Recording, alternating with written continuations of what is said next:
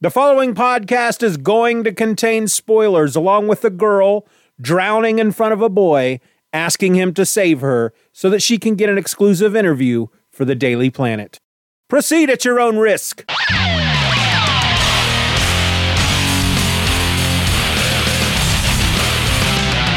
Hello and welcome to another episode of Just Another Fanboy. I'm your host, Steven, and today we're taking another little journey, a little journey quest thing. Uh, just a trip, a trip down memory lane, a walk, maybe a, a, a slow jog. I don't know, but we're going to talk about Superman today. I'm not sure why I chose John Byrne's Superman as my next series to go through because fairly soon I'm going to come upon Superman issue number one and Superman issue number two, which I've already talked about on the podcast. So then I have a little conundrum. Do I talk about them again? Or do I just take those episodes from back then and recycle them? I don't know. What do you think? I think I should just record them again. I think I should reread the issues, record new episodes, and we'll we'll see how they how they fare against the original episodes in which I had done henceforth. That wasn't the right word. Anyway, so today we're talking about The Man of Steel, issue number two from October of 1986. This was written by John Byrne with pencils by John Byrne, inks by Dick Giordano, colorist is Tom Ziuko, letters by John Costanza, and the editor was Andrew Helfer. So the issue opens up. Lois Lane is sitting in a cafe in a diner. She's having lunch with Perry White. And behind her, she doesn't see it. Perry sees it, and apparently he reacts. We're actually looking through Perry's eyes as Superman flies past the window. Now, if you remember from the previous episode, this is basically Superman's origin being retold. So, issue number one of The Man of Steel dealt with Clark Kent, little baby Kal-El coming from Krypton to Earth, being found by Ma and Pa Kent in Smallville, Kansas. Um, him kind of they they kind of they kind of touched upon him growing up in Kansas and developing his powers, finding out that he's an alien and then deciding to go out and fight crime, to go just be a crime fighter and how his mom made his costume for him. And so this is this takes place not long after that. So he's he's fairly new to Metropolis. So seeing him fly by the diner, it, it, it would kind of shock some people. So Lois and Perry go running out of the diner and they see him flying away. And Lois is telling Perry, that's the guy. That's the guy that, that saved us in that big airplane thing. Perry's all like, are, are you sure? I mean, could it be another flying dude? And she, I, you could tell she kind of wanted to slap him because she's like, who else could it be, Perry? Okay, he wasn't wearing that costume, but do you know any other guys flying around Metropolis? And Perry says, all right, well, uh, why don't you go out and get that story? You go find them, you hunt them down, you get the interview, you get the story for the Daily Planet. And she's like, uh, duh, that's what I plan on doing. And so she goes chasing Superman down the street. Of course, she's running, she's on foot, Superman is flying, and there's a limo parked there alongside the street. And the driver of the limo gets out and he beckons toward Lois and he's like, Hey, Miss Lane, uh, actually, he says, Yo. He goes, Miss Lane, yo, Miss Lane, Mr. L wants to see you and she doesn't she doesn't have any time for it. We um we assume that she's talking he's talking about Lex Luthor, but she doesn't have time. She doesn't have time to be talking to Mr. L, who she refers to in her brain in her brain thoughts as she's thinking about it. He is the most powerful man in Metropolis, and then she realizes, or is he now? Because now we got this super dude flying around. Anyway, she kind of blows him off and and runs away to go chase after Superman. Lex, we're going to assume, is not very happy. The driver, whose name is Guthrie, he yells after her as she's leaving. He's like, "But Mr. L is going to South America. He's not going to be back for at least a year." But she just she doesn't care. She just keeps running. And all we see of Lex is just his eyes peering out over the window in the back of the limo. He's he's got it cracked and he's just looking out of the window like, "We'll see. We'll see." So Lois goes chasing after Superman and she doesn't catch him because again, he's flying. And so she makes a call and she convinces this dude that flies a helicopter for LexCorp to take her up into the air to look for Superman. And they don't have a very good time of it. They don't find him. And he pretty much tells her, the, the helicopter pilot, you know, he says, look, it's not like looking for an airplane. He's not going to have a regular flight plan, a regular flight path to take. He could be flying in and around the buildings. He's not going to be that easy to spot. Meanwhile, we cut to a, a woman walking down the street. She's got purple hair and she's got a boom box on her shoulder and it's it's playing real loud and she's swinging a purse in the other hand and a uh, a thug comes running up to her and grabs her purse and runs away and she just goes, "Oh man!" And he just goes running off and runs smack dab into Superman. And so he slams into Superman's chest and he he turns around. He's like, "Oh!" And he turns around to run the other way. And then there's Superman on the other side of him. And Superman's basically like, "You don't really want to steal that young woman's purse, do you? She doesn't look as if she has much more money to spare than you." And the guy is just staring up at him and he's actually saying, "Hamana, hamana, hamana." which I don't think I've ever said in my entire life. You see people on TV or in comics say that a lot. Homina, homina, homina. I don't know what it means. I don't believe I've ever said it myself. And I have been in some pretty precarious situations. I've never stolen a purse, and I've never been stopped by a flying man in red and blue underwear, but I don't know that I would say homina, homina, homina in that case. I may curse a little. There might be a couple of curses coming out of my mouth if if that happened to me, especially after what happens next cuz he just picks the guy up and he goes flying off and he tracks down the woman whose purse this guy had stolen. And she she's just walking along with her her boombox still up at her ear. She's already given up on the purse. You could kind of tell that she had given up just by the fact that she went, "Oh man!" And then she just realized, I guess I'm never getting that purse back. And so she just goes bebopping down the street. And I, I have to use the word bebopping because I feel like John Byrne would have used the word bebopping because he was a hip, hip, hip dude. And so Superman lands in front of the woman and he says, I believe this belongs to you. Hands her the purse. Her radio starts playing a newscast about how the police have surrounded Clancy's liquor store on East 50th Street, where four armed gunmen are known to be holding at least three persons hostage. Well, Superman hears that and he realizes he has to be off. So he stuffs the purse snatcher into a trash can, lifts the trash can up and hangs it from a lamppost. And he basically tells the lady, uh, just keep an eye on him, make sure he doesn't leave, and call the police. He should be safe there until the police get here and then he reaches over. She still got the radio on her on her shoulder, and he reaches over and with his pinky, ever so delicately, he turns the volume of the radio down. And he says, "Oh, and I think that radio is a trifle loud, don't you? After all, in a city this size, consideration for others is the only thing that keeps life bearable. Bye now." And then he flies away. So then we go to Clancy's liquor and there's a couple of guys in there with freaking machine guns and they're holding people hostage. And the cops are outside and they're they're telling them, "You're surrounded. Come out with your hands up, but let the hostages free first." And the the the terrorists or whoever they are, they're not having any of it. In your ear, pig, one of them shouts out, which pretty harsh, pretty harsh, you know. He says, You come one step closer and we'll start decorating the store with these people's brains. Because, you know, he's a real tough guy. So then Superman flies down and he just starts taking over. And he tells the he tells the the the police officer, the guy in charge, says, "Captain, will you ask your men to pull back, please? I don't want to risk them getting hit by stray bullets." And then he just starts walking towards the liquor store. And the cop is like, "What do you think? Hey, come back here." And Superman's like, "Just do as I ask, please, Captain. Believe me, it will make your life much easier." So it's almost as if he has no respect for the for the law. Just the way he treats them. He's just like, uh, I'll take care of this.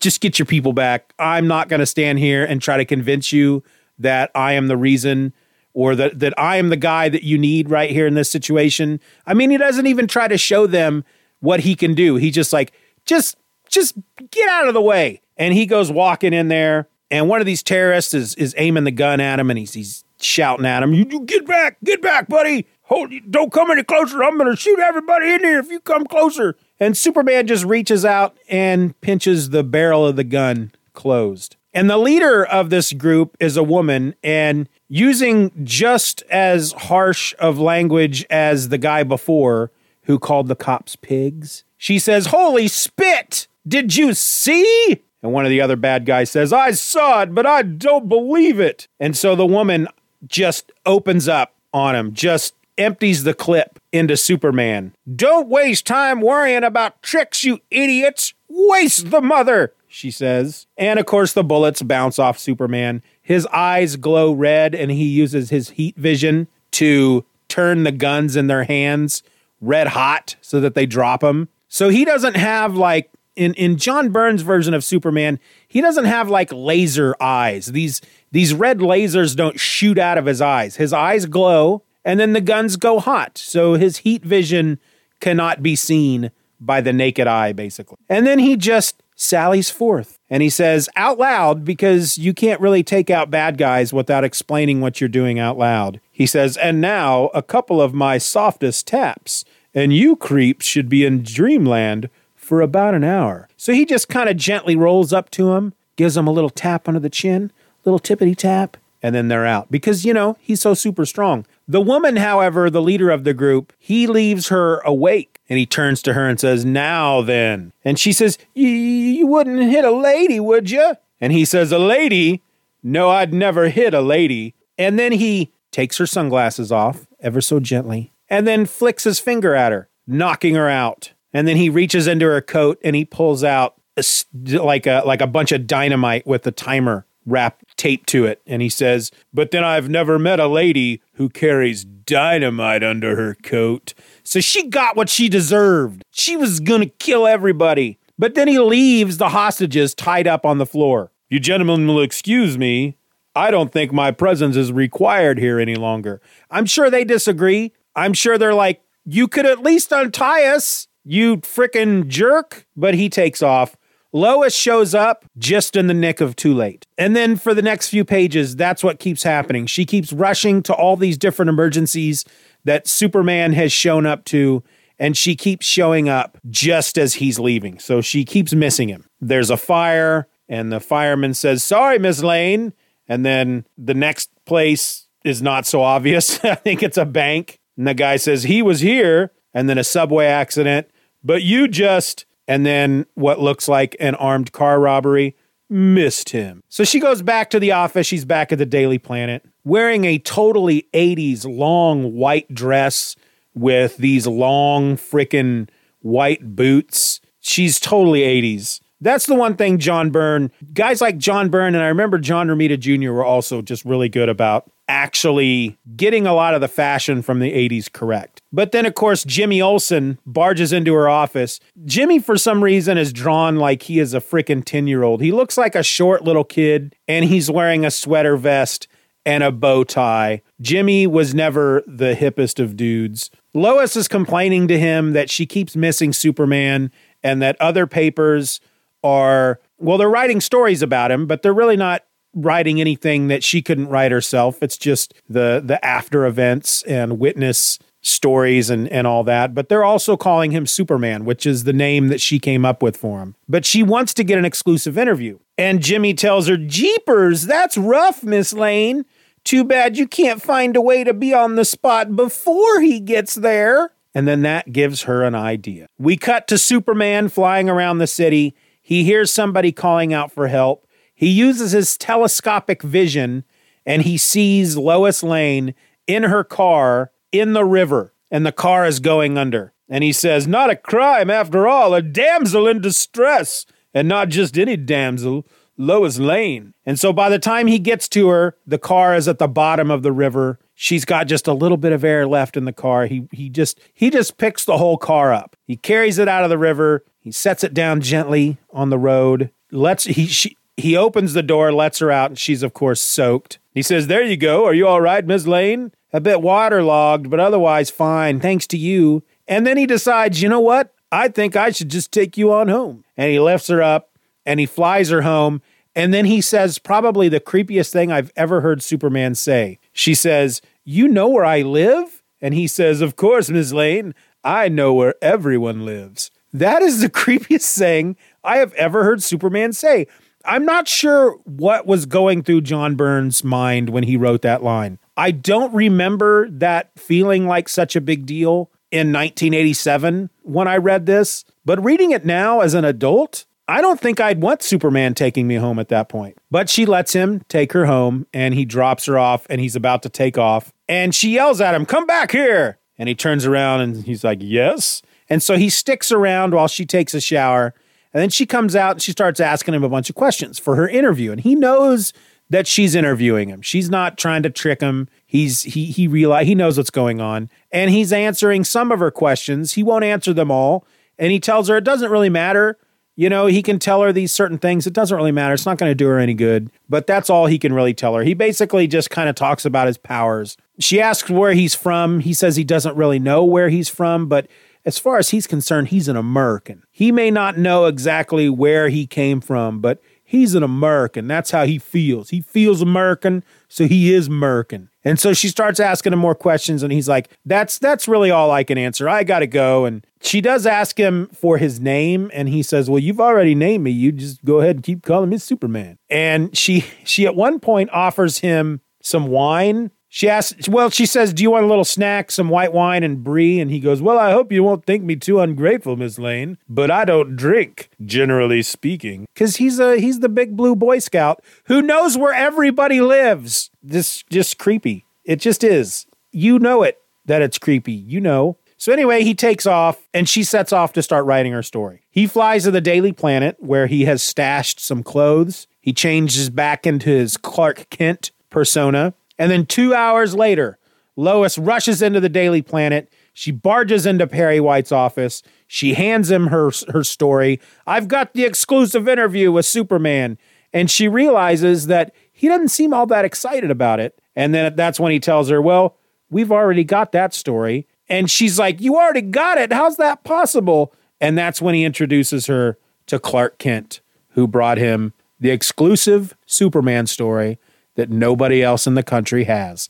And that's how the issue ends. It was uh it was okay. It's again John Byrne, his Superman is my Superman. This is the Superman I grew up with. It was 1987, so I may have I may have been 16 at that point by the time this issue came out. Maybe 17. I don't feel like I was that old. But these were the first Superman comics I ever read. So this origin story is the Superman origin story that I know. I just don't remember Superman coming off as creepy as he did. Now I knew he came off as a as a big boy scout. That's just the way Superman is. He helps everybody. Um, I did feel like his interaction with the cops was quite funny. Uh, just the way he just he just flies in and he just takes over. It's I know that he has a respect for law enforcement and he has a respect for authority, but he doesn't really show it there. And I'm sure that's just John Byrne it's like I, I got to get to the story. They didn't they didn't spend a lot of time with nuances back then. They had a story to tell and they just told the freaking story. They didn't have time to spend a lot of panels on making it feel, I guess, more natural because the natural thing to happen at that point would be the cops to surround him. They, they wouldn't just let him walk into that building. There's a crap ton of cops out there, and he just flies down and he's just tell your men to step back, please. I'll, I'll, handle this. And he just goes walking into the liquor store, and they're all just like, "What? What happened? Um, I don't know. I was just sitting here picking my nose, and this guy just came up and he said, "Hey, don't worry, guys. I got this," and gave us the finger guns. And I don't know. He seemed okay. He was wearing blue pajamas, so I just let him go in there. They just let him walk in. In okay, in real life, there wouldn't be a Superman, but in today's comics I think they would have tried to stop him. I think they would have gotten in his way, and he maybe had, he probably would have maybe had to pick a couple of them up, maybe show that he was who he was. You know, look what I can do. I can I can lift this car up out of the way. These these people with these guns, they ain't gonna hurt me. And then maybe he would have convinced him at that point to let him let him get into the to the building and take care of it. But instead, he just don't worry, man, I've got this, and they just went okay and just let him go. And then the line with Superman knowing where everybody lives, I don't know if that was supposed to be meant to make Lois feel good. Like, don't worry, I, I, I not only am I super powerful, I know where everybody lives. So uh, I got an eye on things. That just, it doesn't come off as comforting. It comes off as creepy. I forgot to, to mention when, when he was leaving Lois's apartment and he's telling her, you know, I, I've answered the questions I can answer. They're not going to do you any good anyway. By the way, I noticed I uh, that you had uh, an aqua lung under your seat in her car, basically letting her know that he knows that she was putting in her life in danger on purpose just to meet him so that she could get the interview. An aqua lung, if you're not aware, is basically an, an oxygen tank. He then starts thinking to himself about this oxygen tank and he's he's he's conversing in his head about it and he makes note that it wasn't a very big one. It wouldn't have lasted her very long. And it's a good thing he was in the city when she did this because if he would have been out of the state or even on the other side of the world, he may not have gotten back in time to save her. He may not have even heard her from the other side of the world. And he realizes he needs to start testing out his super senses. But that was issue two of Man of Steel.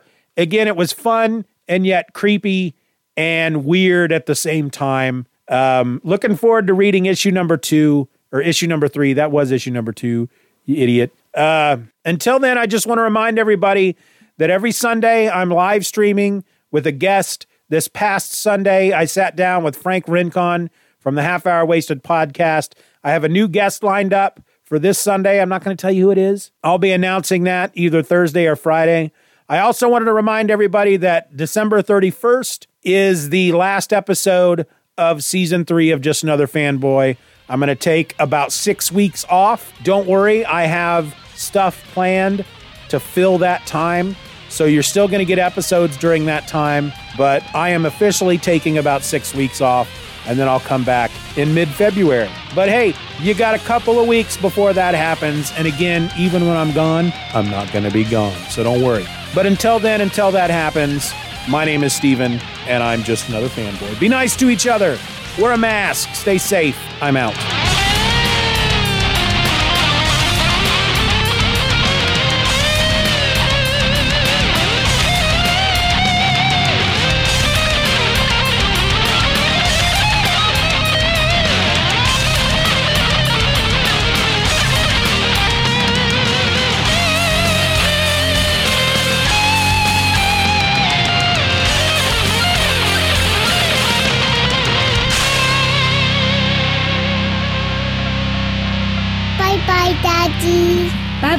Bye, Good job. Colorist was Tom Ziuko. I always get that name wrong. Colorist, colorist is Tom Ziuko. I'll get that. I'll get it. Shut up.